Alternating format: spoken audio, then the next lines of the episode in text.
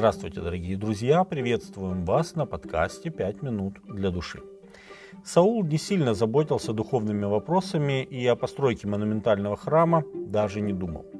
Во время же царствования Давида, после того, как он принес ковчег Завета в Иерусалим, он поделился своими планами на постройку храма с пророком Нафаном. Но Господь сказал тогда, что не Давид, а его наследник построит храм. Вторая книга царств, 7 глава, с 8 по 13 текст. Царь Давид не разочаровался, а стал заготавливать материалы для строительства храма, которые ему не суждено было увидеть. Подготовил он очень много.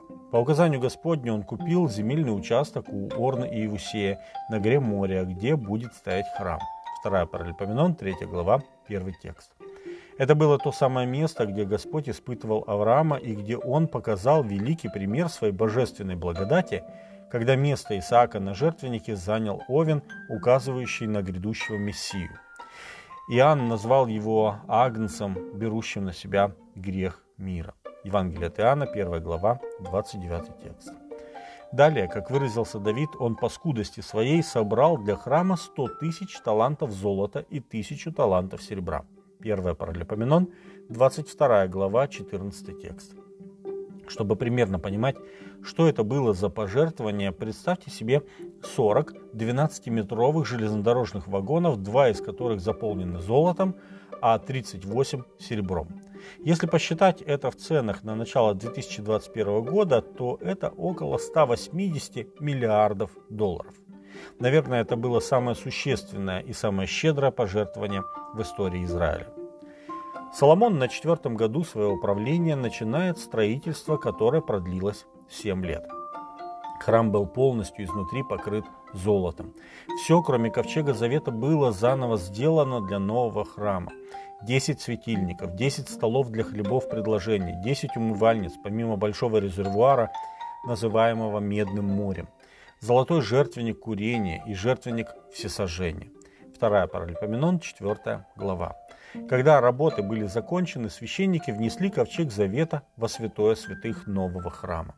Соломон произнес молитву посвящения, в которой он усиленно просил Господа обращать особенно свой слух на молитвы всякого, кто приходит на поклонение в храм. Да будут очи твои отверсты на храм сей днем и ночью, молится Соломон, на место, где ты обещал положить имя твое, чтобы слышать молитву, которую раб твой будет молиться на месте сем. Услышь с места обитания твоего, с небес, услышь и помилуй. Когда поражен будет народ твой Израиль неприятелем за то, что согрешил пред тобою, и они обратятся к тебе и исповедуют имя твое, и будут приходить просить и молиться пред тобою в храме сем, тогда ты услышь с неба и прости грех народа твоего Израиля, и возврати их в землю, которую ты дал им и отцам их.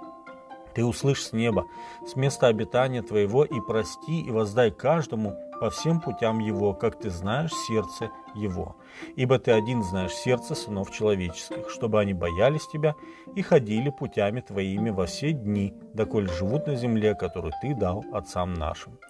Даже и иноплеменник, который не от народа твоего Израиля, когда он придет из земли далекой, ради имени твоего великого и руки твоей могущественной, и мышцы твоей простертой, и придет и будет молиться у храма сего, ты услышь с неба, с места обитания твоего, и сделай все, о чем будет взывать к тебе иноплеменник, чтобы все народы земли узнали имя твое, когда Израиль согрешит пред тобою, ибо нет человека, который не согрешил бы, и ты прогневаешься на них и предашь их врагу их, и отведут их пленившие их в землю далекую или близкую, и когда они в земле, в которой будут пленены, войдут в себя и обратятся, и будут молиться тебе земле пленения своего, говоря, мы согрешили, сделали беззаконие, мы виновны, и обратятся к тебе всем сердцем своим и всей душою своей, земле пленения своего, куда отведут их в плен, и будут молиться, обратившись к земле своей, которую ты дал отцам их, и городу, который избрал ты, и к храму, тогда услышь с неба,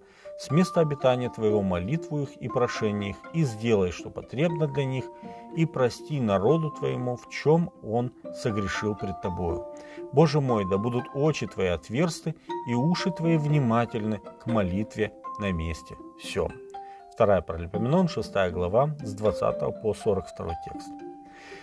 Когда окончил Соломон молитву, огонь Божий сошел с неба и поглотил все сожжения и жертвы. И слава Господня наполнила храм. Вторая Паралипоменон, 7 глава, первый текст. Так совершилось чудо. Бог, которого не вмещают небеса, поселился среди своего народа. С вами были «Пять минут для души» и пастор Александр Гломоздинов.